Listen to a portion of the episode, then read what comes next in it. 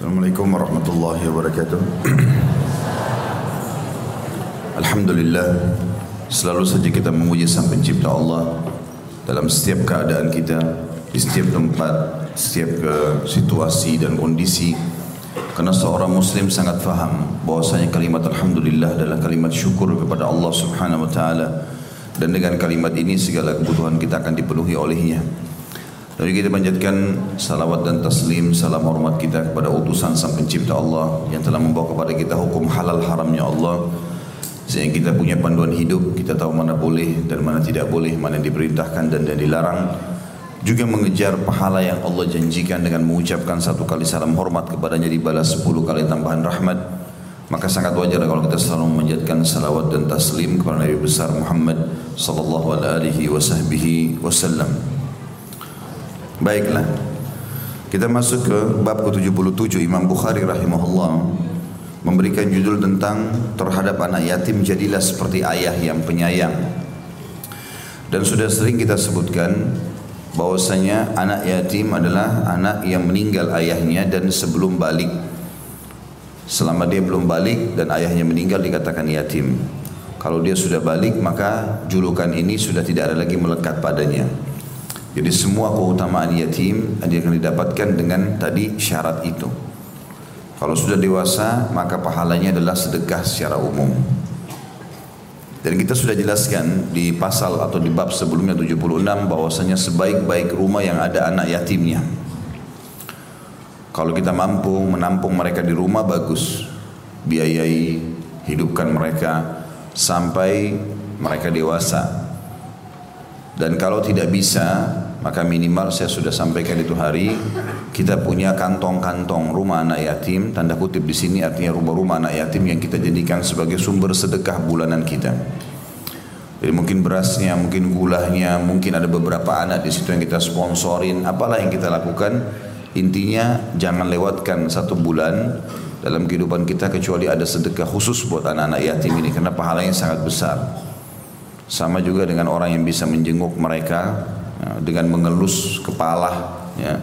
Maka ada hadis lain yang menjelaskan bahwasanya mengelus kepala anak yatim akan mendatangkan pahala setiap helai rambutnya satu pahala. Ya. Maka itu bentuk kasih sayang sebenarnya ya yang kita berikan kepada anak yatim tersebut. Saya akan bacakan apa yang ditulis oleh Imam Bukhari rahimahullah di dalam kitab Adab Mufrad ini di bab 77-nya hadisnya yang pertama di sini adalah hadis nomor 138.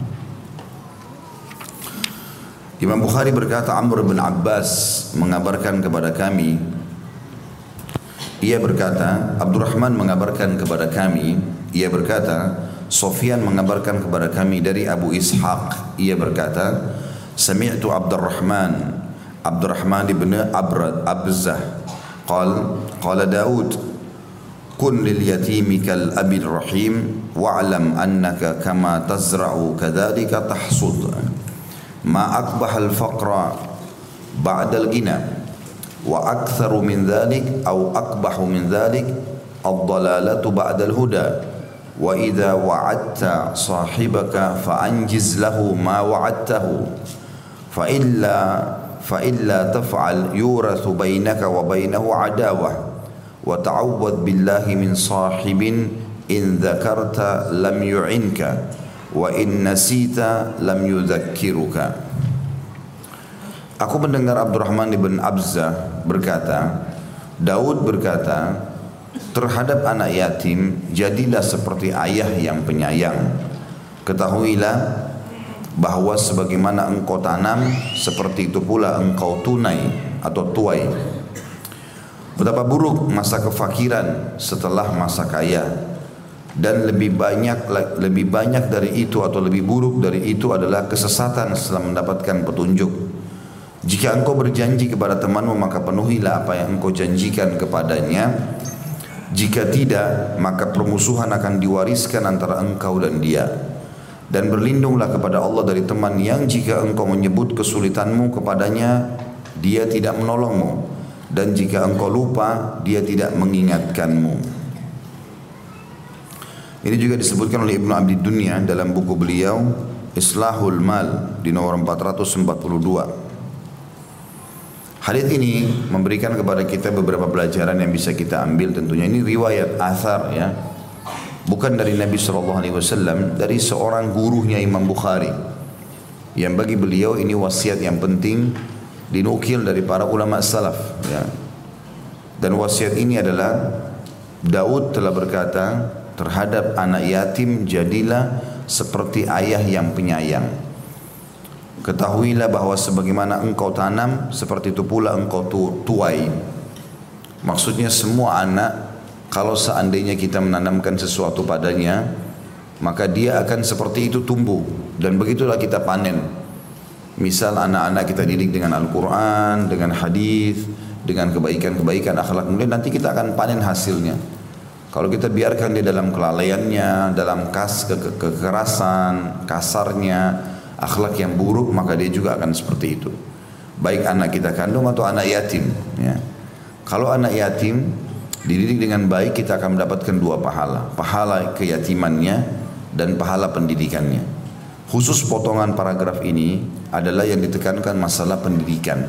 Apa pun yang kau tanam begitulah yang akan kau dapatkan ini juga berlaku pada suami istri apa yang suami tanamkan pada istrinya itulah yang akan dia tuai apa yang orang tua tanamkan pada anaknya seperti itulah. Apa yang seorang pimpinan perusahaan tanamkan pada pegawainya seperti itulah.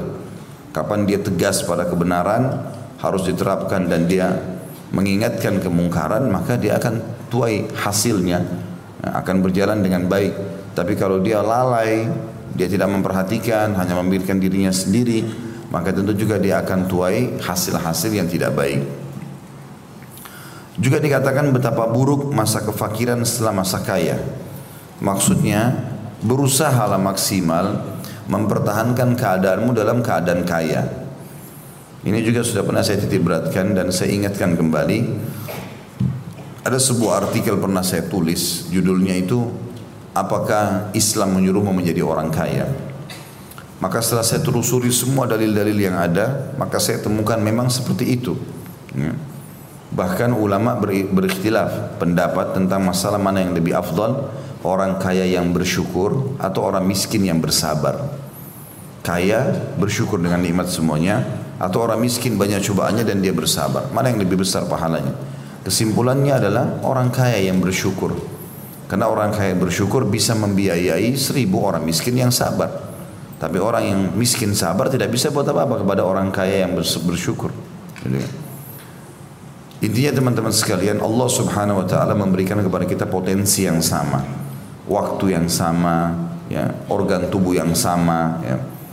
Apa sajalah Semuanya manusia sama Cuma berbeda di masalah para wajah poster tubuh Suku bahasa Tapi yang lainnya semuanya sama Maka seseorang muslim harus berpikir Islam atau agamanya menyuruh dia menjadi orang yang Memiliki hasil karya Orang yang berprinsip Orang yang punya masa depan yang terang di dalam dalam kamus hidupnya kata-kata putus asa saya nggak bisa saya nggak mampu saya jelek saya tidak bisa sembuh ini semua nggak ada dalam Islam. Semua orang punya potensi yang sama Allah bahkan mengatakan tentang mengejar surga dalam ayat Al-Quran A'udzubillahi minasyaitonirrajim wa fi dzalika falyatanafasil mutanafisun di surga yang telah aku janjikan itu dengan segala macam fasilitas dan derajat-derajat tingginya, pada itulah orang-orang mestinya bersaing. Suruh bersaing yang baik. Orang sakit kata Nabi SAW, Allah tidak turunkan penyakit kecuali Allah turunkan bersamanya obat. Maka berobatlah wahai hamba-hamba Allah. Jadi Nabi SAW memberikan secara umum begitu juga Allah SWT menjelaskan secara umum menyuruh umat Islam untuk bergerak Bahkan kita disuruh berlindung dari sifat malas, vakum, putus asa. Kata Nabi SAW, aku tidak suka dengan pesimis. Saya kayaknya nggak sembuh, saya nggak bisa, saya nggak bisa kaya seperti dia, saya nggak bisa begini dan begitu. Tapi saya suka al-fa'al kata Nabi SAW. Lalu para sahabat bertanya, ya Rasulullah apa itu al-fa'al? Kata Nabi SAW kalimat optimis. Saya pasti bisa. Saya akan coba. Dan Allah menjanjikan dalam banyak ayat, ya, kurang lebih kalau tidak salah ayat-ayat yang pernah saya lihat itu 15 ayat berisikan tentang motivasi masalah ini. Tapi yang paling jelas sekali orang yang berusaha Allah pasti balas atau kasih adalah surah Al-Ankabut surah nomor 29 ayat 59. Ya. A'udzu billahi walladzina jahadu fina lanahdiyannahum subulana. Orang-orang yang berusaha menempuh jalan-jalan kami, kami akan berikan petunjuk ke jalan-jalan kami. Kata sebagian ulama, orang yang berusaha memperbaiki ekonominya, fisiknya, ya penyakitnya, apa saja dia berusaha untuk keluar dari sesuatu masalah, Allah akan bantu dia. Yang penting dia sudah berusaha. Maka Islam menyuruh kita menjadi orang yang maju, berhasil. Ya. Bahkan ada dua rukun Islam dari lima rukun Islam. Semuanya wajib ini lima-limanya. Tapi ada dua wajib tapi ini tanda kutip seperti sebuah tantangan bagi kita. Karena dikatakan bagi yang mampu. Zakat dan haji. Kalau ada orang yang mengatakan ini kan bagi yang mampu. Saya nggak mampu, nggak usah saya pikirin. Keliru. Kapan dia meninggal, dia kehilangan pahalanya minimal dia niat dan dia berdoa kepada Allah SWT dan dia berusaha bagaimana dia dari mustahik ya menjadi muzaki tadinya dia mustahik menerima zakat kapan satu waktu dia harus mengubah keadaannya menjadi muzaki orang yang mengeluarkan zakat itu dan dia harus dongkrak dirinya dia harus berusaha Allah tidak akan mengubah nasib satu kaum sampai dia mengubah dirinya sendiri dalam Al-Quran Allah berfirman A'udzubillahi minasyaitonirrajim Inna Allah la yughayyiru ma biqaumin hatta yughayyiru ma bi anfusihim. Allah tidak akan mengubah nasib satu kaum sampai mereka berusaha mengubah dulu dirinya baru Allah berikan keberkahan. Begitu juga dengan haji. Kan haji nggak wajib karena saya tidak mampu. Mau saya pikirin haji. Dia meninggal dia nggak dosa tapi dia kerugi. Minimal dia niat. Ya Allah saya ingin haji walaupun cuma sekali ya, sebelum saya meninggal. Maka kalau dia meninggal dapat pahalanya. Apalagi kalau dia sudah berusaha menabung, berusaha bekerja, jadikan target-target untuk mengejar itu, insya Allah dia akan kasih. Allah SWT akan kasih itu. Maka ini tantangan bagi setiap muslim untuk maju. Ya. Dan juga Nabi SAW memotivasi dalam hadis Bukhari seseorang dan kalian mengambil potongan-potongan tali Kemudian dia pergi ke hutan, dia mengambil ranting-ranting lalu diikat dan dipikul di pundaknya, dia jual di pasar, jauh lebih mulia daripada dia mengemis kepada orang-orang. Artinya bekerja, berusaha, gitu kan? Gak ada kata-kata vakum dalam Islam, gak ada kata-kata pesimis. Dan juga Nabi SAW mengatakan kalau di tangan kalian ada bibit bibit tanaman dan kalian tahu besok kiamat tetap tancapkan. Ya. Dan Nabi SAW mengatakan juga bagi orang yang menggali potensi mencari harta yang halal, kata Nabi SAW, at-tajir, as-saduq, al-amin, seorang saudagar, pengusaha yang jujur dan terpercaya ma'an nabiyina wa siddiqina wa syuhada. Pasti mereka akan bersama dengan para nabi-nabi, para orang-orang jujur dan para syuhada di surga Firdaus nantinya. Jadi hanya dengan jujur dia kalau transaksi jual beli, dia berusaha mencari harta yang halal, maka Allah SWT berikan dia posisi tinggi di surga nantinya. Saya pernah kasih contoh dan saya ingatkan kembali misalnya masjid ini. Kita di sini sekarang kalau hadir di majlis ini, Allah kasih pahala sesuai dengan kadar keikhlasan dia. Tapi ada orang tidak hadir di masjid ini misalnya, baik sudah meninggal atau mungkin tidak ada, tidak sempat hadir, cuman dia punya andil, dia pernah menyumbang di masjid ini. Dia panen pahala kita semuanya. Karena dia menjadi penyebab adanya tempat ini dan itu dengan harta. Enggak mungkin tidak. Dan selalu ayat-ayat jihad itu berisikan Allah mengatakan bi amwalikum wa anfusikum. Berkorbanlah kalian di jalan Allah dengan harta dan jiwa. Harta dulu baru jiwa. Harta, jiwa. Nabi SAW kalau mau jihad, komandankan dulu. Jihad, sekarang kumpulin harta. Beliau taruh seperti kain atau apa saja di depan beliau lalu para sahabat menyumbang di situ. Kalau sudah terkumpul dana, sudah bagus, hartanya sudah ada, bisa cukup untuk beli kuda, beli apalah untuk dibagikan kepada para fukara yang tidak mampu, barulah Nabi SAW suruh menyiapkan fisik mereka. Jadi harta punya pengaruh besar. Ya. Sampai kata Nabi SAW, pujian bagi orang yang saleh dan saleha, kemudian punya pendapatan juga yang saleh dan saleh artinya harta yang halal. Kata Nabi SAW, ni'ma malus saleh biadi abdis saleh. Yang paling baik, yang paling banyak berkahnya, yang paling banyak pahalanya adalah harta yang halal berada di tangan orang-orang saleh. Karena mereka akan pakai pada tempatnya. Berarti memang ada motivasi untuk itu. Umar bin Khattab pernah menghardik dengan sangat keras orang-orang selepas sholat Jumat duduk di masjid. Duduk, mereka duduk sampai menjelang asar. Kata Umar bin Khattab, ngapain kalian di sini? Buat apa di sini? Kami bertawakal kepada Allah. Maka Umar marah. Maksudnya tawakal itu ya sudah kalau ada orang kasih makanan kami makan, kalau nggak ada ya sudah. Gitu kan. Maka Umar marah pada mereka. Kalian mengatakan bertawakal kepada Allah sementara dan duduk sini berharap Allah kirimkan makanan sementara kalian sudah tahu tidak pernah Allah catatkan langit menghujankan, menghujankan emas atau perak. Maka Umar pun mengusir mereka dari masjid, suruh keluar kerja. Itu juga pernah terjadi di zaman Sufyan al-Thawri rahimahullah, ulama tabi'in yang beliau pernah menghardik beberapa orang yang duduk di masjid, kemudian tidak ber, tidak ber, tidak keluar bekerja. Kata Sufyan, ngapain kalian di sini di masjid? Selepas sholat, mereka bilang, kami nggak tahu harus buat apa. Mereka kata, Sufyan Thori keluarlah, cari rezekinya Allah. Keluar, cari rezekinya Allah. Jangan vakum seperti ini, jangan kaku, jangan sampai menganggap putus asa. Keluar, cari rezekinya Allah. Ya. Dan kemudian beliau mengatakan, e, keluarlah dan cari rezekinya Allah dan jangan kalian menjadi beban bagi kaum muslimin. Jadi memang disuruh motivasi untuk itu. Juga Sa'id bin Musayyib rahimahullah mengatakan, sahabat-sahabat Rasulullah SAW yang aku temui semuanya, dia tabiin kebetulan.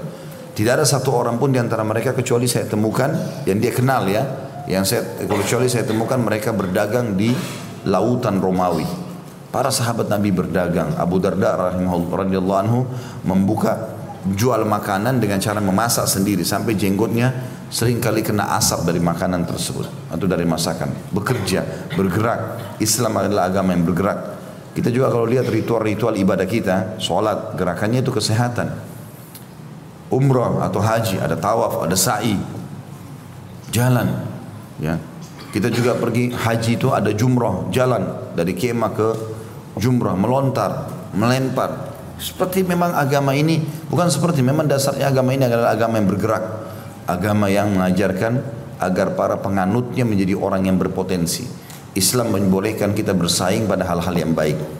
Ya, pada harta yang halal, pada kedudukan yang baik yang halal, ya, pada anak-anak, ya, pada pasangan, itu semua biasa dalam Islam dibolehkan asal tidak berharap itu nikmat hilang dari orang. Misal teman-teman semua sudah menikah, udah saya juga mau menikah. Dia jadikan itu sebagai motivasi buat dia. Orang ini sudah berhasil punya perusahaan, saya juga mau punya perusahaan. Orang ini punya anak, saya juga pengen punya anak hal-hal positif tanpa mengharapkan nikmat itu hilang dari orang lain. Itu dalam Islam sangat ditekankan. Dan juga Nabi SAW selalu berlindung. Beliau dan sambil mengatakan kepada para sahabat berlindunglah kalian dari dari kekurangan, ya, dari kemiskinan dan dari kehinaan. Artinya jangan sampai dihina oleh orang. Juga dalam hadis yang lain beliau selalu membaca sebelum salam doa Wa'udhu bika min daini wa qahrir rijal. Ya Allah aku berlindung kepadamu jangan sampai aku terlilit utang dan jangan sampai aku ini ya diatur oleh orang lain. Kata sebagian ulama, kalau dia sudah jadi pegawai dia berusaha menjadi seorang pemilik. Bagaimana caranya? Dia berusaha berikhtiar sambil berdoa. Allah Subhanahu wa taala melapangkan tangannya menerima hamba yang berdoa di pagi hari dan juga di malam hari. Maka dia boleh meminta apa saja. Abdurrahman ibn Auf radhiyallahu anhu datang ke Madinah miskin nggak punya apa-apa kecuali baju di badan. Tapi karena mau bekerja, Allah berkahi. Dia bilang kepada sahabatnya Abu uh, uh, Sa'ad bin Ubadah radhiyallahu anhu tunjukkan kepada saya pasar. Dia lihat di pasar, kira-kira apa sih yang mayoritas orang jual? Oh, ternyata alat-alat perkebunan. Maka dia pun cari toko yang paling besar lalu dia mengatakan saya sahab saya sahabatmu, saudaramu muslim dari Mekah, hijrah ya. Dan saya mau mencoba mulai usaha. Bisa nggak saya pinjam beberapa cangkul di sini? alat perkebunan saya jual besok saya bayar kata yang punya toko silahkan ambil saja mulailah Abdurrahman ambil beberapa cangkul dia keliling pasar jual dengan niat ikhlas yang ingin mendapatkan rezeki halal ternyata laku dia bayar toko itu besok diambil lagi lebih banyak dalam sebulan saya sudah punya toko sendiri ya. Berapa kali kita temukan atau banyak kita temukan di masyarakat begitu. Asal dia mau berusaha, dia mau ambil produk, mulai dia jual dan dia jujur, Allah berkahi. Nabi SAW bersabda dalam sebuah hadis, kalau dua orang sedang transaksi maka selama mereka jujur, dua-duanya jujur Allah berkahi. Artinya Allah akan berikan tambahan rezeki untuk mereka dan kalau salah satunya atau dua-duanya bohong atau menyembunyikan aib produknya maka Allah pun akan angkat berkah. Artinya tidak akan mendapatkan keuntungan yang baik di situ. Nah dalam Islam kita dianjurkan kalau kita sudah sampai pada prestasi tertentu jangan justru turun. Usahakan selalu naik. Gitu kan? Bagaimanapun caranya dan kapan dia sedikit aja turun, maka dia jadikan sebagai bahan muhasabah. Karena tidak akan mungkin rezeki Allah angkat kecuali memang dasarnya orang itu punya dosa. Kalau dia tidak ada dosa, biidnillah tidak akan terjadi hal-hal yang tidak diinginkan. Bangkrutnya usaha, cerainya rumah tangga atau apa kita jadikan bahan muhasabah. Karena Islam tidak pernah menyuruh itu. Islam menyuruh kita untuk menjadi orang yang maju. Nah yang menghambat semua itu dan menghilangkan kita dari nikmat yang sedang ada justru karena ada dosa yang kita lakukan. Maka kita jadikan bahan muhasabah. Makanya beliau di sini ingatkan dan hati-hatilah sangat buruk keadaan orang yang tiba-tiba bangkrut jadi orang miskin setelah tadinya kaya. Dia akan susah mengadaptasikan dirinya. Kalau orang miskin terus jadi kaya itu mudah. Karena dari dari susah menjadi enak gitu. Tapi orang yang tadinya enak tiba-tiba jadi bangkrut dan susah. Saya lihat depan mata kepala sendiri banyak orang keluarga yang dulu waktu saya masih kecil saya lihat mereka keluarga yang kaya-kaya semuanya. Waktu saya masih kecil kelihatan mobil sekian banyak rumah sekian banyak. Subhanallah berjalan waktu mereka bangkrut jadi terhina, jadi kayak terpojok, orang tidak perhatikan lagi, orang tidak lihat. Ini semua kalau dalam teori syar'i ada sesuatu yang berhubungan dengan pelanggaran dia sama Allah. Selama dia bertakwa sama Allah mustahil Allah angkat nikmat itu. Tidak mungkin. Allah bilang dalam surah At-Talaq kan masalah itu. Wa may yattaqillah yaj'al lahu makhraja. Yang bertakwa kepada Allah, Allah berikan jalan keluar. Wa yarzuqhu min haitsu la. Allah berikan rezeki dari tempat yang tidak disangka-sangka. Kata ulama tafsir, rezeki yang tidak akan pernah terputus sampai dia mati. Sampai sahabat-sahabat seperti Abu Bakar, Uthman, Umar, semua ya, Ali bin Abi Thalib dan yang lain-lain sahabat-sahabat semua ini banyak di antara mereka seperti Umar dan Ali bin Abi Thalib karena ekonominya tadinya biasa, tapi dengan dia bertakwa kepada Allah berjalan ekonominya jadi banyak. Dan pada saat meninggal banyak warisan ditinggalkan. Ada di antara sahabat juga yang luar biasa seperti Abdurrahman bin Auf waktu mau dibagi warisannya, saking banyaknya emas dalam gudangnya, itu sampai harus dipok, di, dihancurin, dibagi-bagi dengan kampak. Ya, karena sudah melengket emas-emas satu sama yang lain. Karena banyaknya. Padahal tiap hari sedekah. Selalu sering datang keuntungan. Di satu di satu kisah dikatakan datang satu peti emas keuntungan. Dia lihat kok banyak sekali, dia gelisah duduk mikirin. Bagaimana caranya nih? Emas ini nggak boleh ada di rumah. Istrinya datang lalu mengatakan, wahai Abdurrahman ada apa? Nah, ini emas ganggu saya nih. Belum pernah kita dapat keuntungan sebanyak ini. Satu peti. Terus bagaimana? Mau mau bagaimana? Kata istrinya, ya saya mau bagi-bagi. Istrinya yang soleha pun mengatakan, baiklah kita bagi-bagi. Dibungkus di kantong, dihabisin malam itu berdua. Sampai subuh dua-duanya merasa lega. Alhamdulillah. Kalau kita meninggal gak ada hisap nih. Begitu mereka. Allahu alam kalau kalau antum gimana. Ibu-ibu pas suaminya bilang saya mau sedekah sebentar buat saya dulu mana. Tapi karena ikhlas dia bagi, besok dalam kisah dikatakan datang keuntungan dua peti. Abdurrahman sibuk lagi sama istrinya pagi. Besoknya datang tiga peti. Terus saja keuntungan datang. Sampai akhirnya gudangnya penuh dengan segala macam hal. Dikatakan dalam sebuah kisah, Nabi SAW mengatakan ini Abdurrahman ini akan nanti lama hisapnya hari kiamat karena hartanya banyak. Nah, Abdurrahman ibn Auf berkah, selalu mau bergerak, selalu bekerja. Ini inisiatifnya banyak. Sampai dalam satu tahun, dua tahun di Madinah saja dia sudah bisa buat pasar-pasar. Sampai Nabi SAW mengatakan kalau Abdurrahman ini pegang genggam tanah, dia jual berkah, untung. Tanah digenggam bisa untung. Ya karena pintarnya gitu radhiyallahu anhu ajmain. Yes. Satu waktu pernah Nabi SAW untuk bilang itu dia kepikiran. Maka dia lihat hartanya banyak sekali nih. Gimana caranya habiskan uang ini? Jadi mau habiskan di jalan Allah. Dia dengar di ujung Madinah ada orang miskin, ada sahabat Nabi tidak berhasil panen, kurmanya rusak. Dia datang, mau jual nggak kurma rusakmu?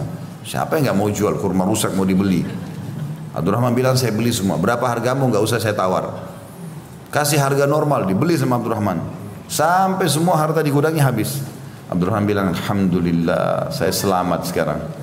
Karena sudah tidak ada hisab hari kiamat. Subhanallah tiga hari kemudian datang utusan Raja Yaman. Ada pemimpin Yaman datang. Di Yaman ada penyakit kulit menimpa masyarakat Yaman itu kata tabib di sana obatnya kurma rusak hmm. dan tidak ada yang punya kurma rusak di Madinah kecuali Abdurrahman maka utusan itu beli dengan keuntungan berlipat-lipat kata Abdurrahman memang sudah nasib saya Tapi subhanallah orang kalau mau bekerja, orang mau bergerak, Allah kasih. Tidak usah lihat, oh orang tua saya miskin, antum sekarang bagaimana kita? Karena Islam menyuruh kita secara individu untuk untuk maju. Makanya dalam sebuah hadis, eh, dalam sebuah pepatah dikatakan untuk memotivasi anak-anak muda dan secara individu dia yang harus bergerak. Laisal fata man, man yakulu kana abi kada wa kada. Bukan anak muda yang cerdas dalam Islam yang selalu mengatakan dulu ayahku begini dan begitu. Ayahku dulu orang kaya atau ayahku dulu orang miskin. Bukan itu, nggak usah jadikan alasan. Walakin al-fata man yakulu ha anadha. Tapi anak muda yang sejati adalah muslim yang benar, dia mengatakan ini loh saya. Tunjukkan potensimu. Apa hasil karyamu? Jangan selalu bangga dengan orang, orang lain, orang lain, orang lain. Lalu kita apa hasilnya? Dan subhanallah, saya sudah ingatkan dan saya ulangi kembali teman-teman. Kalau kita berusaha, berkreasi, maka Allah SWT akan berkahi.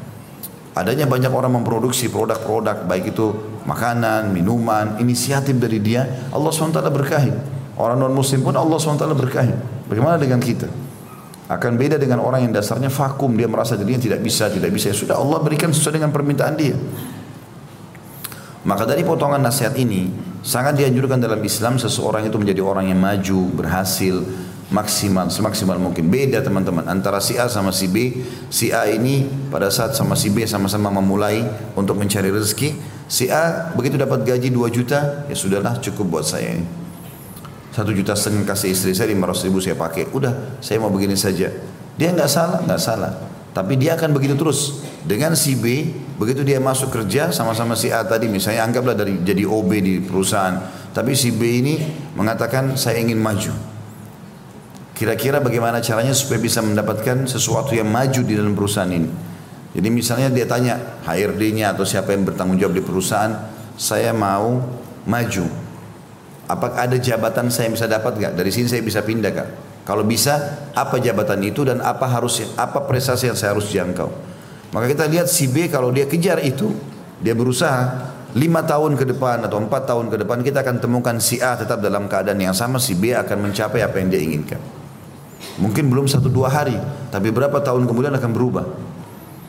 Saya temukan banyak sekali begitu di lapangan masyarakat. Tadi mereka bersahabat. Yang satu maju pesat, yang satu tidak. Kalau kita komunikasikan dengan mereka, ternyata ini memang punya tumbuh namanya, punya keinginan besar untuk bisa maju. Yang satu tidak. Maka Allah berikan sudah dengan niat masing-masing. Umar bin Abdul Aziz rahimahullah, beliau waktu jadi gubernur di Madinah, kedatangan seorang tetangganya, tetangganya ini orang miskin. Tetangganya eh, dulu waktu Umar sebelum jadi gubernur sering bantu dia. Maka dia datang ke istana, lalu dia mengatakan, wahai Amir, pemimpin, anda dulu sering bantu saya waktu saya miskin. Sekarang saya juga butuh bantuan. Kata Umar bin Abdul silahkan. Apa yang kau butuh sampaikan. Saya sampai dia dikasih lah sama dia. Setelah dikasih, lalu Umar bin Abdul mengatakan, ketahuilah, saya ini seseorang laki-laki yang punya tumuh yang besar.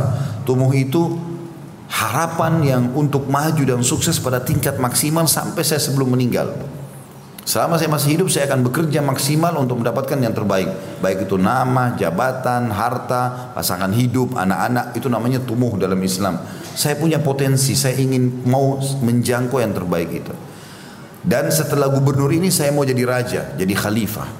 Dia bilang begitu. Padahal secara urutan di kerajaan Umayyah dulu, di Nasi Umayyah itu tidak bisa dia jadi raja. Karena Umar bin Abdul Aziz keturunan yang kesekian masih jauh gitu kan. Tapi subhanallah dia punya tumbuh, punya keinginan yang sangat besar. Dia bilang sama orang ini, kalau Allah mudahkan niat saya itu, saya jadi khalifah, datanglah, saya akan memberikan kepada kamu lebih banyak lagi uang dari ini. Kata orang ini, dia bilang baiklah, saya akan uh, ingatkan ada kalau anda berhasil.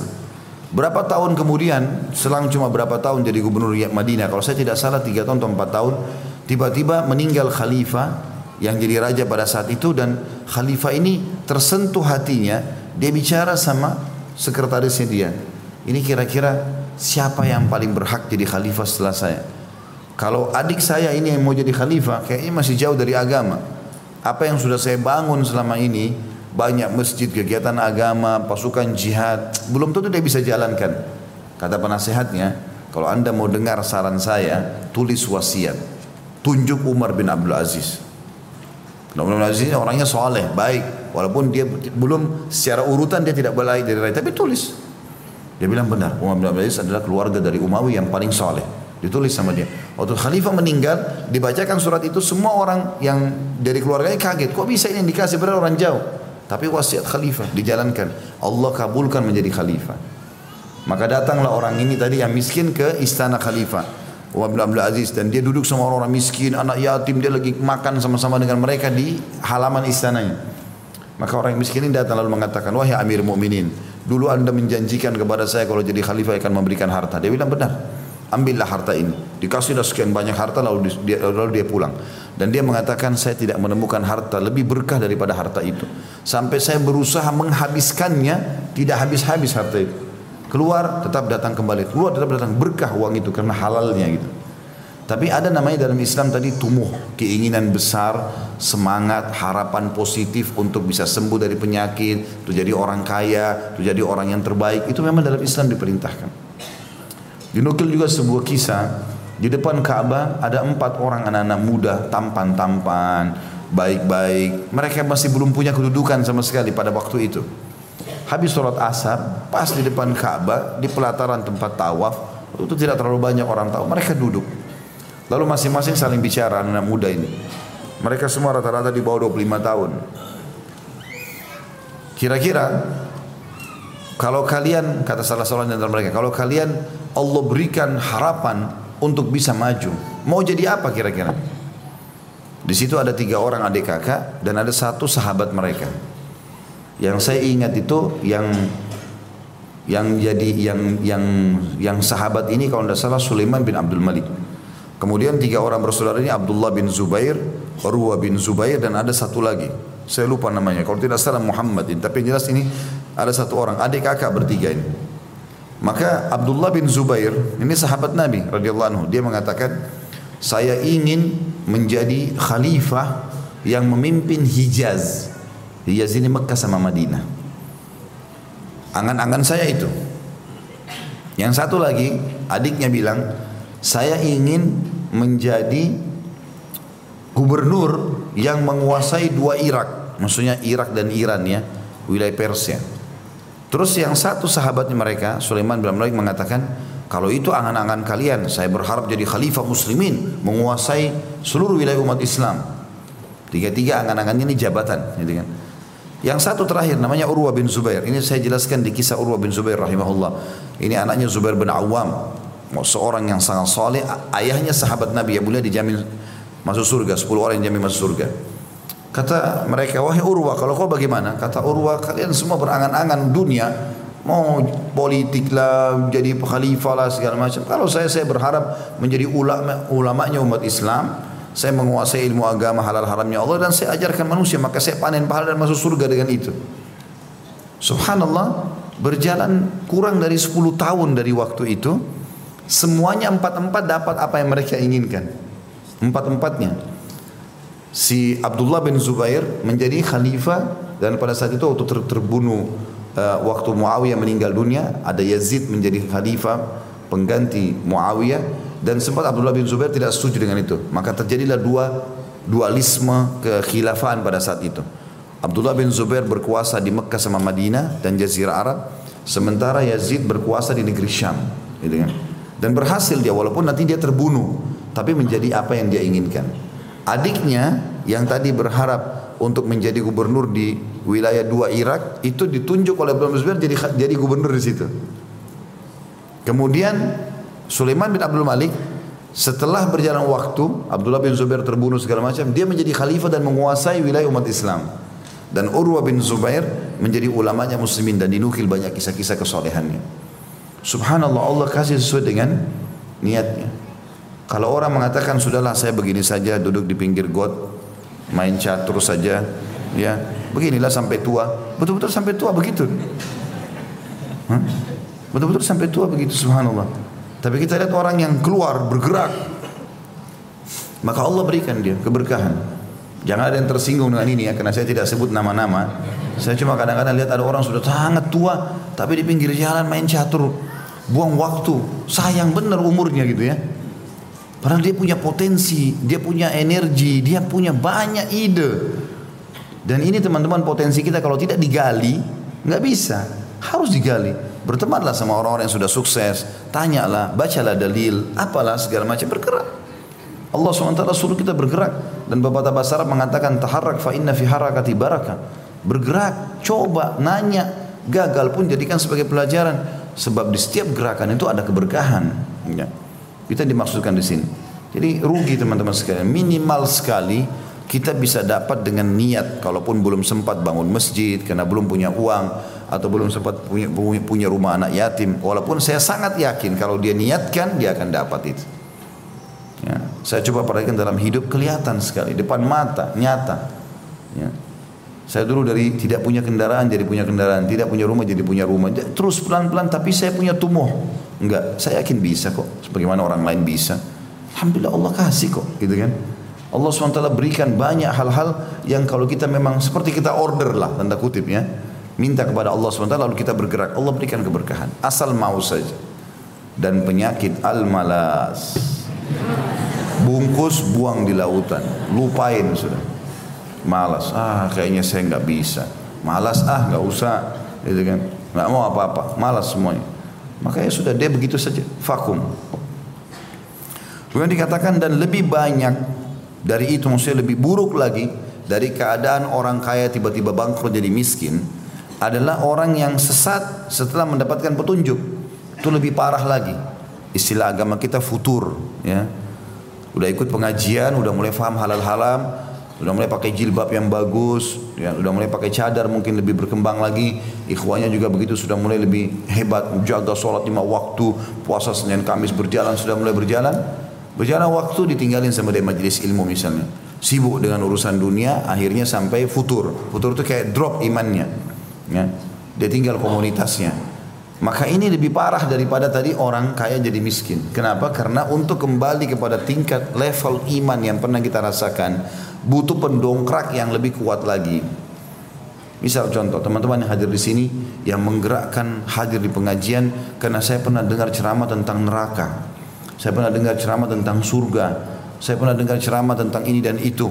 Jadi ada pendongkraknya sehingga kita mau hadir.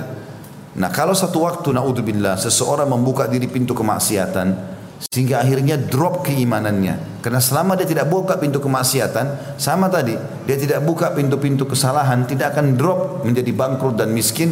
Juga di sini tidak akan mungkin drop keimanannya. Kapan kita jaga selalu Sholat pokoknya tidak mau tahu komitmen on time Sholat malam gak boleh ketinggalan Dikir pagi petang dijaga Berapa hizib Al-Quran dibaca tiap hari Komitmen sampai kita meninggal Itu kan imannya naik terus tapi ada orang terkelabui oleh syaitan dia drop dengan cara dia berbuat dosa-dosa. Walaupun dianggap dosa kecil misalnya. Maka dengan drop ini supaya kembali ke level iman yang pertama butuh pendongkrak yang lebih kuat dari yang pertama. Walaupun kita dengar ceramah yang sama lagi tentang neraka belum tentu bisa kembali ke level itu. Maka buku pendongkrak yang lebih besar lagi mungkin kita lihat ada orang mati di depan mata, mungkin terjadi bencana yang kita baru bisa tersentuh.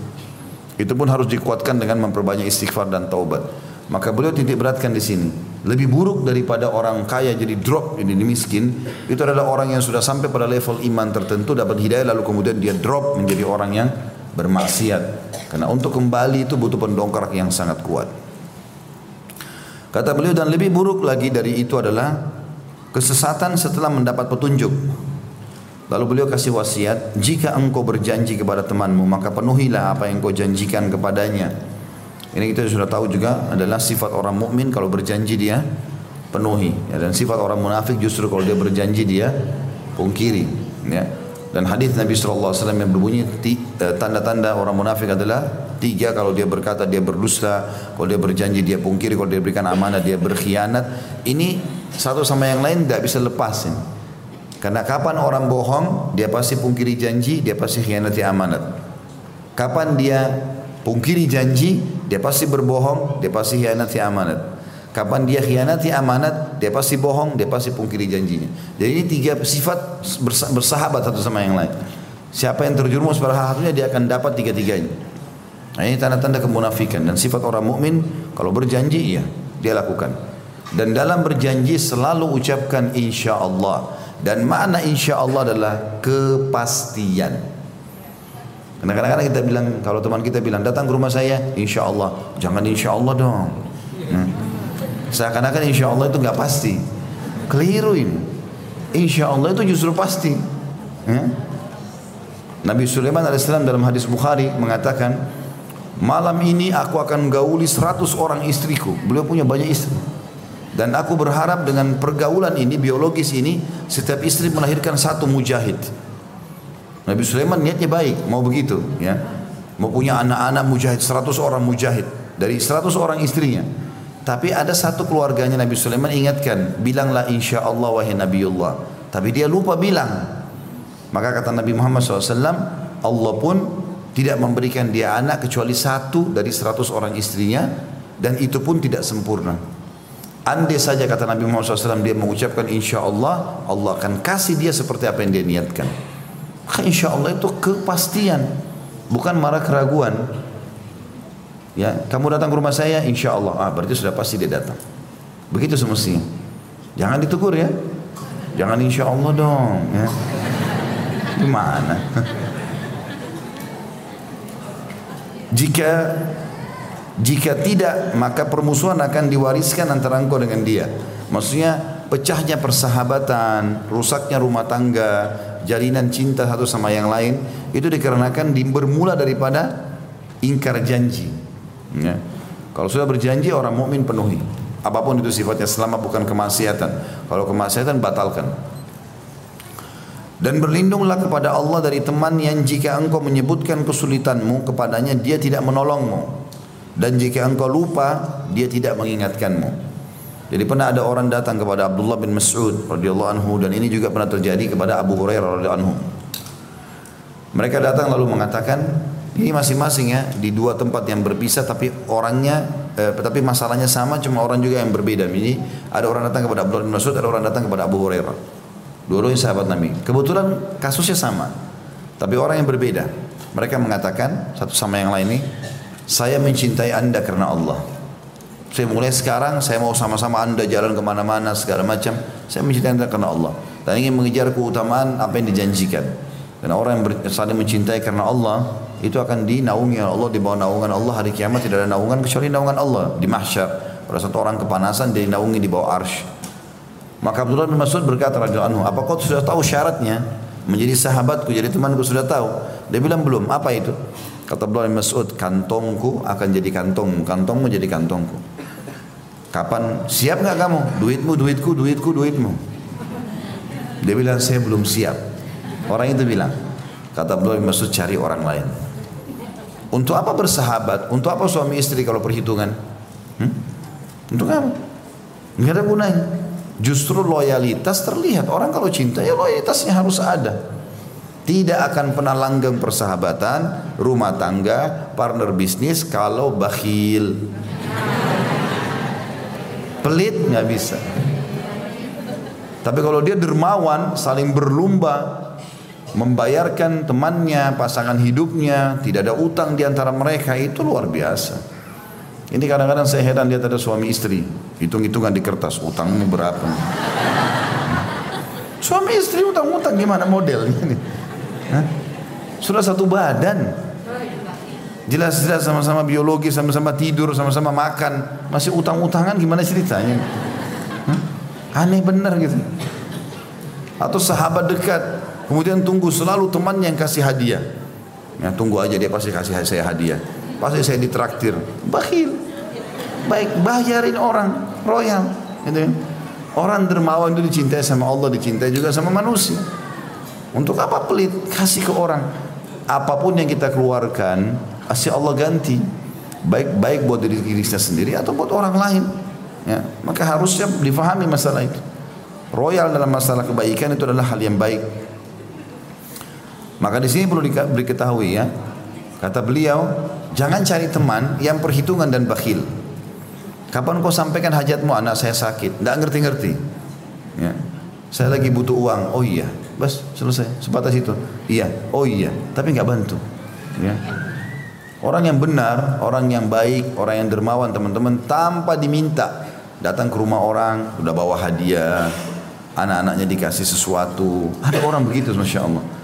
Saya ingin, saya tidak, subhanallah tidak bisa lupa beberapa orang-orang dulu masih kena hubungan kekerabatan dengan kami, tapi masya Allah sekali gitu. Ada ibu-ibu dulu sering datang, sudah meninggal Allah. Saya dulu masih SD, waktu tinggal di Makassar. Saya kalau dia kalau mau pulang ibu itu selalu bilang, Khalid teman di saya suruh buka pintu. Nah, dulu rumah nenek kami empat lantai di Makassar, maka saya turun bawa bukain gembok. Setiap bukain gembok pasti dikasih uang sama dia ini ya buat kamu beli permen atau apa. Itu subhanallah tertanam itu dalam jiwa saya. Saya sampai sekarang nggak bisa lupa orang itu. Saya selalu doakan kebaikan menurut Allah berkahi, Allah maafkan. Karena kebaikan itu padahal sebenarnya cuma memberikan sesuatu dan saya juga jadi belajar. Ternyata orang kalau memberi sesuatu walaupun sedikit itu menanamkan rasa cinta orang itu kepada kita ya. Dan akhirnya kita jadi merasa luar biasa. Setiap kali orang yang royal itu memberi ini ataupun dia pergi berangkat umroh atau dia keluar kota, ada saja yang dibawa hadiah kasih sesuatu, membuat orang senang dengan dia. Emang begitu. Kalau ada orang subhanallah terbalik dia cuma tahu terima, tidak mau sama sekali memberikan orang, orang jadi malas juga membantu dia. Setiap diantarin makanan sama tetangga selalu piring kosong pulang. Isi sesuatu. Cuma ada kerupuk Ustaz, kerupuk nggak apa-apa. Taruhlah sesuatu di situ. Gitu kan? Kecuali kalau kita betul-betul tidak mampu, karena Nabi SAW mengatakan kalau kau diberikan sesuatu oleh orang lain atau lakukan kebaikan, balaslah yang sama. Dalam riwayat lain maka lebih baik bahkan lebih baik daripada itu, gitu kan? Kalau kau tidak mampu, tidak bisa sama sekali ucapkan jazakallahu khairan. Karena itu sudah cukup akan akan memberi itu itu akan mencukupi bagi dia. Jadi Allah akan balas dengan kebaikan. Dan jika engkau lupa dia tidak mengingatkanmu, maksudnya adalah kalau kau telah lupa melakukan ibadah, dia tidak mau ingatkan, maka jangan lagi berteman sama orang seperti ini. Ada kandungan hadis di sini. Yang pertama anjuran untuk mengurus anak yatim. Karena ada potongan pertama dikatakan oleh Daud rahimahullah terhadap anak yatim jadilah seperti ayah yang penyayang. Kemudian yang kedua, penjelasan tentang beratnya kemiskinan setelah kekayaan dan beratnya kesesatan setelah mendapat petunjuk. Artinya bagaimana orang mempertahankan kekayaannya dan e, nama harumnya segala macam dan juga bagaimana dia mempertahankan hidayah yang sudah Allah berikan. Jangan sampai drop. Dan itu bisa kita lakukan itu. Ingat teman-teman, untuk masuk ke kancah per, per, eh, per, pertandingan, misalnya lomba lari, mudah, tinggal daftar, dapat nomor urut, selesai. Untuk menjadi nomor satu juga masih mudah. Tinggal melatih diri bagaimana mengejar prestasi itu, bagaimana menjadi nomor satu. Tapi yang agak sulit ini adalah mempertahankan juara satu itu. Ini kalau kita bahasakan dalam agama istiqomah itu. Bagaimana orang komitmen untuk mempertahankan kebaikan yang sedang Allah berikan kepada dia. Renungi semua nikmat teman-teman sekalian dari pasangan hidup, dari anak-anak, dari pekerjaan, dari kesehatan. Ini semua nikmat Allah berikan untuk bisa dipertahankan sampai kita meninggal. Allah tidak akan angkat sampai kita sendiri yang memungkiri atau malah kufur terhadap nikmat itu. Kemudian yang ketiga anjuran agar menunaikan janji dan bahaya jika tidak menunaikan menunaikan janji tersebut. Nah, sudah saya bilang tadi selalu gunakan insya Allah Dan insya Allah itu adalah kepastian. Yang keempat, peringatan agar tidak mencari teman yang buruk. Ini juga sudah saya jadi beratkan. Tadi banyak contoh saya berikan gambaran. Dan juga saya beri, ingatkan kembali pernah saya ulangi itu ya. Kita kalau walaupun kita semangat teman-teman, kita ini orangnya energi ya. Tetapi bertemannya sama pengangguran, sama orang-orang malas. Maka dalam satu minggu kita mulai turun drop tuh. Sebulan bisa sama-sama dengan mereka. Jadi pemalasan juga. Dan selalu akhirnya syaitan buat kita seakan-akan oh saya lebih baik daripada dia. Itu keliru teman-teman ya. Pernah ada orang saya tanya, sholat gak? Sholat Ustaz, tapi cuman asar sama maghrib. Yang lain belum, masih sementara tahap. Kenapa nggak kerjain semuanya lima waktu? Saya lebih baik dari teman saya Ustaz. Teman saya nggak sholat sama sekali. Jadi yang dia cari yang lebih buruk. Bagaimana bisa maju orang ini? Hah? Kamu ranking berapa di sekolah? Enggak, saya cuma lulus saja. Lo kenapa gak cari ranking? Ya, daripada teman saya nggak lulus. kan jadi akhirnya jadi drop, jadi nggak baik gitu. Saya coba pernah teman-teman, saya praktekin dalam kehidupan saya waktu saya lagi di kampus begitu, waktu S1, saya lihat, waktu saya lanjutkan lah, detail akademik saya, saya coba kejar. Maka pada saat itu saya lihat di kelas, saya pernah duduk di bagian belakang, Kemudian saya lihat di bagian belakang ini teman-teman saya di sebelah semuanya banyak yang tidur nih. Waktu kami masih di Madinah dulu, Eh, di sebelah saya ini ada orang Afrika lagi tidur, yang sana orang Saudi lagi tidur, ada yang cuma coret-coret kertas. Saya juga di belakang jadi ngantuk itu. Dosen ngomong apa? Ngomong apa nih dosen ini di depan? Kadang-kadang juga ada dosen subhanallah datang ngomong antara dia sama papan tulis. Enggak perhatikan mahasiswa. Jadi dia datang dia ngomong aja 50 menit itu. Mau orang ngerti nggak ngerti nggak pusing gitu. Tapi saya lihat di baris-baris depan, baris satu sama baris dua ini, kok asyik aja mereka ya. Maksudnya dosennya mau kecil suaranya kah? Mau antara dia sama papan tulis atau memang dia semangat menjelaskan materinya, tetap aja mereka semangat tulis. Kok beda bener antara depan sama belakang nih? Saya cuma lakukan satu hal teman-teman, saya pindah kursi. Duduk di sebelahnya orang-orang yang di depan itu. Ini saya lihat mereka nulis, yang ini nulis, yang ini nulis, yang itu nulis, nulis. Dosen ngomong apa nulis. Saya jadi tidak enak sendiri. Jadi risih, kok ini pandang nulis, saya enggak nih. Besok saya bawa buku tulis, saya tulis sama mereka. Kok bisa cepat sekali dia ya? Saya enggak, lambat. Rupanya dia kena sudah tiap hari. Dosen ngomong apa itu ditulis. Apa yang dia ngomongin ditulis semua. Nanti di nanti di kamar di asrama baru ditata sama dia rapi. Juara terus kom laut anak-anak ini gitu. Saya pertama kewalahan betul itu ngikutin. Gimana caranya mereka nulis ini? Dosen ngomong apa kan susah. Kayak ini sekarang ngalir saya ngomong, Bapak Ibu bisa tulis semua ini. Ngomong apa semuanya sama, titik-titiknya komanya semua sama. Kan sulit, tapi subhanallah mereka bisa lakukan. Dan yang luar biasa pada saat menjelang ujian buku-buku mereka difotokopi. Saya lihat buku-buku itu difotokopi, orang hafal ayat, orang hafal hadis dari tulisan dia. Berapa banyak pahala yang didapatkan ini? Gitu kan? Saya harus bisa seperti mereka. Saya coba ikutin. Memang awalnya kewalahan. Kita nggak pernah ikut taklim, tiba-tiba ikut sama orang-orang yang taklim yang sudah 10 tahun taklim.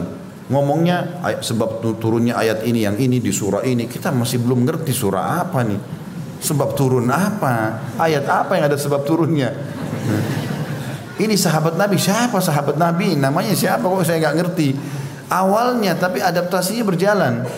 Sehari, dua hari, seminggu, sebulan saya coba adaptasi. Subhanallah. Dengan izin Allah. Karena saya punya tumbuh tadi. Saya coba tanamkan semangat. Saya harus bisa. Saya dalam kurang dari tiga bulan. Lah, kurang lebih tiga bulan saya adaptasikan. Itu subhanallah saya sudah bisa ikutin. Oh ternyata memang keinginan besar ini. Saya bisa tulis apa yang dosen ucapkan. Bahkan berkembang setelah itu enam bulan setelah itu saya bisa menggunakan dua pulpen, dua warna pulpen, hitam sama merah. Kalau ayat saya tulis pakai warna merah. Sementara dosen ngomong ini, eh, saya tulis. Kata-kata yang lain semua warna hitam. Dan buku saya pun difotokopi pada saat mau ujian. Bersaing sama mereka. Ini difotokopi, buku saya juga difotokopi. Dapat pahala. Gitu kan. Maka oh ternyata berkumpul sama orang-orang yang rajin ini membawa kita jadi rajin, gitu kan. Berkumpul sama pemalas jadi malas juga. Berkumpul sama orang yang potensi yang memang mau mengejar semangat kebaikan-kebaikannya, maka kita juga sama mereka.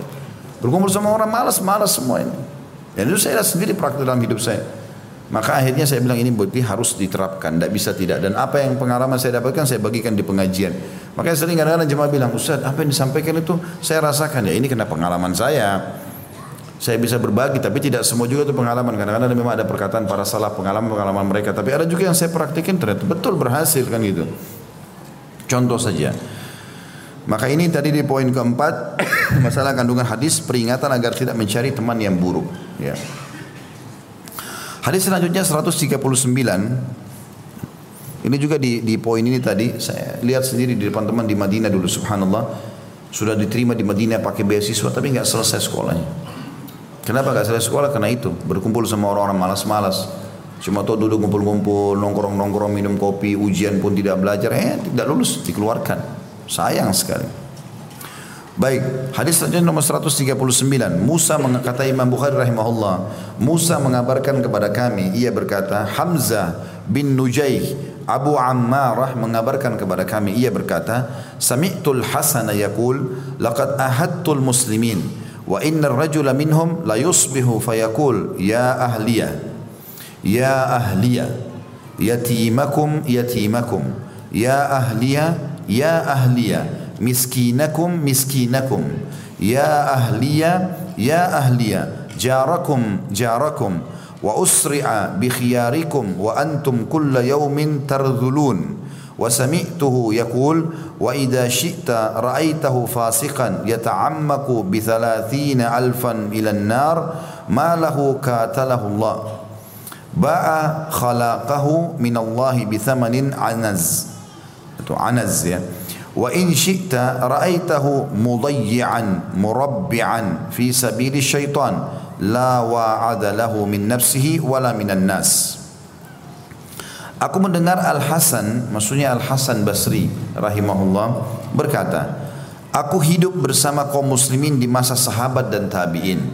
Artinya aku hidup bertemu dengan sahabat-sahabat Nabi. Sesungguhnya seseorang laki-laki di antara mereka berada di pagi hari lalu berkata, "Wahai keluargaku, wahai keluargaku, ingatlah anak yatim kalian, ingatlah anak yatim kalian. Wahai keluargaku, wahai keluargaku, Ingat orang-orang miskin kalian, ingat orang-orang miskin kalian. Wahai keluargaku, wahai keluargaku, ingatlah tetangga kalian, ingatlah tetangga kalian. Waktu berlalu dengan cepat dan mewafatkan orang-orang terbaik di antara kalian dan kalian setiap hari semakin hina atau semakin tua maksudnya. Aku juga mendengarnya berkata, jika mau engkau melihatnya dalam keadaan fasik, dia terjun ke neraka untuk mendapatkan 30 dinar atau dirham apa yang terjadi dengannya? Semoga Allah memeranginya karena dia menjual bagiannya dari Allah dengan harta seekor kambing. Jika mau engkau melihatnya tersesat, beralih ke jalan syaitan, tidak ada yang menasihatinya dari kesadaran dari dirinya maupun dari orang lain.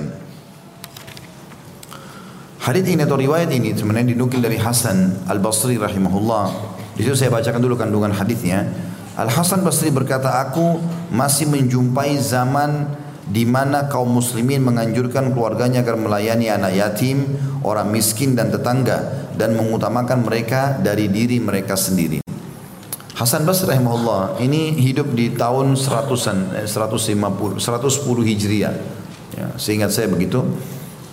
Dan dia dikenal juga dengan julukan Hasan Basri ini anak susu Nabi SAW. Sebenarnya dia tidak disusui oleh tidak ada asi yang masuk ke mulutnya dari istri-istri Nabi, tapi Hasan Basri ibunya dia adalah sahayanya Ummu Salamah radhiyallahu anha, istri Nabi SAW.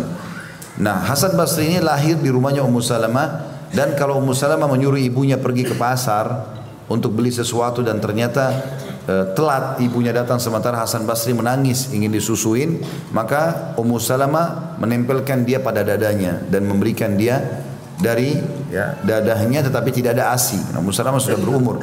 Maka gara-gara itu dapat julukan anak susu Nabi SAW. Hasan Basri tubuh besar di rumah Ummahatil Mukminin. Makanya dia sangat soleh. Hasan Basri ini kalau di Irak, Basri nama kota Basra ya. Hasan namanya dia. Hasan Basri ini rahimahullah kalau orang merasa imannya sudah lemah pasti datang ke dia. Ngomongnya surga, neraka, kematian. Mayoritasnya itu. Orang datang ketemu dia pasti imannya bertambah. Jadi dia memang konsisten sampai meninggal. Nah di antara yang dia wasiatkan pada saat itu dia lihat di keadaan orang-orang di sekitarnya Udah banyak orang lalai, anak yatim tidak ada yang urus lagi, banyak dulu di pinggir jalan, minta-minta makanan nggak ada yang kasih, ya tetangga-tetangga sudah tidak dihiraukan lagi, nggak ada yang memberikan hak-haknya yang sudah Allah perintahkan. Maka beliau mengingatkan, ya wahai orang-orang yang ada di sekitarku sekarang ketahuilah aku pernah hidup sezaman dengan para sahabat dan para tabiin, orang-orang soleh di antara mereka. Tidak pernah mereka tiba pagi hari kecuali mereka sudah ingatkan keluarganya atau istrinya, ya bahwasanya uruslah ya anak-anak yatim uruslah orang-orang miskin, uruslah para tetangga, gitu kan. Selalu diwasiatkan dan selalu kalau pulang suaminya malam hari pasti tanya, udah bantu belum tetangga, udah kasih belum begini, udah bantu belum orang miskin si fulan, anak yatim itu sudah diurus belum. Jadi dia lebih fokus itu daripada makanannya pribadi atau kebutuhannya dia pribadi. Kemudian yang kedua dikatakan kalau hadisnya adalah kemudian beliau rahimahullah menjumpai zaman yang sedikit di dalamnya orang menjaga agamanya, harta semakin melimpah, tapi mereka bakhil dan tamak dan akhlak semakin rusak serta sedikit orang yang melindungi dan berpegang teguh kepada agama. Itu diambil dari potongan di sini dikatakan setelah dia bilang ya, waktu berlalu cepat dan mewafatkan orang-orang terbaik maksudnya para sahabat, para tabiin sudah mati. Saya masih hidup kata Hasan Basri. Saya temukan sekarang zaman berbeda sekali keadaannya. Di zaman sekarang makin hina. Hina maksudnya jauh dari agama. Tidak ada lagi mereka keinginannya untuk menetapkan hukum-hukum agama ini. Aku juga mendengar dia berkata jika mau engkau melihatnya dalam keadaan fasik Artinya di depan mata sekarang di zaman aku itu tahun 110 Hijriah, sekarang 1400 ya. Kalau Hasan Basri hidup hidup di zaman kita sekarang luar biasa mungkin beliau berkeluh kesahnya, gitu kan? Karena di zaman itu saja sedikit saja ada pelanggaran sudah dinilai sama beliau. Beliau mengatakan di antara hal yang sempat aku lihat adalah mereka kelihatan fasik bahkan bersedia terjun ke api neraka hanya dengan 30 ribu dirham atau dinar. Maksudnya menipu orang kah, uang riba kah, apa saja saya nggak peduli lagi. Dan itu tidak mungkin terjadi di sahabat dan tabiin. Orang-orang generasi awal tidak mungkin lakukan itu. Karena mereka sangat khawatir. Tapi zaman sekarang aneh betul. Kenapa kok mereka berani benar menjerumuskan dirinya pada api neraka hanya dengan uang yang sedikit. Lalu kemudian ada juga orang menjual ya, sesuatu apa pun yang penting dia bisa hidup ya, walaupun hanya mendapatkan seekor kambing gitu dengan hal-hal yang haram bahkan jauh daripada itu dia tersesat dan berhal dan mau beralih dari jalan Allah ke jalan syaitan dan tidak ada yang menasihatinya. Zaman sudah rusak. Sampai-sampai ada orang berbuat maksiat tidak lagi yang menasihatinya. Artinya Hasan Basri di sini Bapak Ibu sekalian ingin memberikan gambaran tentang keadaan beliau pada saat itu. Menasihati manusia, kenapa kalian berubah? Kenapa kalian menjuruskan diri pada neraka? Kenapa terjadi pelanggaran ini dan itu? Sementara saya pernah hidup dengan para sahabat dan tabiin, mereka menjaga semua hubungan-hubungan sama Allah sampai mereka konsisten, dan sampai mereka meninggal dunia. Artinya di sini wasiat yang mau disampaikan dari dari riwayat ini adalah bagaimana seseorang itu dia konsisten dan istiqamah di jalan Allah Subhanahu wa taala dan jangan berubah apa pun yang ada di sekitarnya. Karena memang tugas kita setelah mendapat hidayah adalah istiqamah. Mempertahankan itu. Setelah tadi juara, pertahankan kejuaraan itu. Kalau ada orang ranking satu dari SD, terus dia pertahankan sampai selesai SD, bahkan SMP dan SMA itu bagus, itu berarti orang yang istiqamah. Itu komitmennya kuat, konsisten. Itu diperintahkan dalam agama. Pesannya Hasan Basri yang titik beratkan itu. Jangan berubah-berubah. Jangan hari ini soleh, besok jadi rusak. Gitu kan. Jangan hari ini kaya, kemudian besok jadi miskin. Enggak, pertahankan kebaikan-kebaikan tersebut. Mirip dengan wasiat-wasiat tadi sebelumnya itu. Hadis terakhir dalam bab kita adalah hadis nomor 140 Imam Bukhari berkata rahimahullah Musa mengabarkan kepada kami ia berkata Salam bin Abi Muti' mengabarkan kepada kami an Asma an Asma bin Ubaid قال قلت لابن سيرين عندي يتيم قال اصنع به ما تصنع لولدك اضربه ما تضرب ولدك dari Asma bin Ubaid ia berkata aku berkata kepada Ibnu Sirin Muhammad bin Sirin aku mempunyai seorang anak yatim lalu ia berkata berbuat baiklah kepadanya seperti apa yang engkau perbuat kepada anakmu dan pukullah ia sebagaimana engkau memukul anakmu. Di sini diambil pelajaran teman-teman sekalian bahwasanya Ibnu Sirin, Muhammad bin Sirin ini seorang ulama saleh ya, sangat baik. Ibadahnya sangat bagus dan terkenal dengan takbir mimpinya. Muhammad bin Sirin ini ada kisahnya sendiri sudah saya jelaskan di YouTube itu. Kalau teman-teman mendengarkan kisahnya banyak sekali yang sangat luar biasa menyentuh secara keimanan. Tapi yang jelas Muhammad bin Sirin ini pernah berwasiat kepada seseorang muridnya sambil berkata, kalau kau punya anak yatim di rumah, maka perlakukanlah dia sebagaimana kau perlakukan anakmu dan pukullah dia sebagaimana kau pukul anakmu. Artinya kalaupun harus dipukul, maka anggap seperti anakmu. Jangan karena dia anak yatim, nggak jelas orang tuanya atau orang tuanya pun sudah meninggal, maka kau main pukul sembarangan sementara anakmu tidak kau hukum. Di sini hadis ini atau riwayat ini menjelaskan tentang Bagaimana penting atau asar ini ya, tepatnya lebih tepat asar bukan hadis ya. Uh, Hasan Basri memberikan peringatan kepada atau Ibnu Sirin memberikan peringatan kepada kita tentang bagaimana seseorang berlaku baik kepada anak-anak yatim dan dia perlakukan seperti anaknya sendiri untuk mengejar keutamaan atau pahala yang dijanjikan. Ada dua kandungan hadis di sini. Yang pertama, setiap muslim wajib mengurus anak yatim sebagaimana halnya yang mengurus anaknya sendiri, baik tinggal di rumahnya atau tinggal di tempat lain dan tidak boleh mentang-mentang kena numpang di rumahnya lalu kemudian dia menyiksanya. Yang kedua, arahan dari seorang tabi'in yaitu Ibnu Sirin, namanya dia Muhammad ya, Muhammad bin Sirin kepada seluruh kaum muslimin mukallaf, mukallaf artinya sudah balik ya, agar mengurus anak yatim dan memperlakukannya seperti anaknya sendiri. Ya kalau kita simpulkan tadi seperti saya bilang di awal, bagaimana seseorang muslim selalu menjadikan target ada anak yatim yang dia sponsori. Berapa saja yang dia mampu, apa saja yang dia mampu. Mau dia mampu biaya 100 orang, satu orang, itu hak dia, terserah dia. Tapi usahakan jangan lewat ada waktu sehari atau sebulan yang dia tidak membiayai anak-anak yatim itu. Allahu a'lam. Ini bahasan kita insya Allah dan kita akan masuk nanti di pertemuan akan datang keutamaan wanita jika tabah mengasihi anaknya dan ia tidak menikah. Ya, kalau saya dia masih punya anak-anak kecil, ada keutamaan tersendiri masa ini masih berhubungan dengan yatim sebenarnya. Karena anak-anaknya yang suaminya meninggal ini itu dianggap anak yatim. Ya Allah alam. Baiklah, begitu saja sudah hampir jam 11. Subhanakallahumma bihamdika asyhadu an la ilaha illa anta astaghfiruka wa atubu ilaik. Wassalamualaikum warahmatullahi wabarakatuh.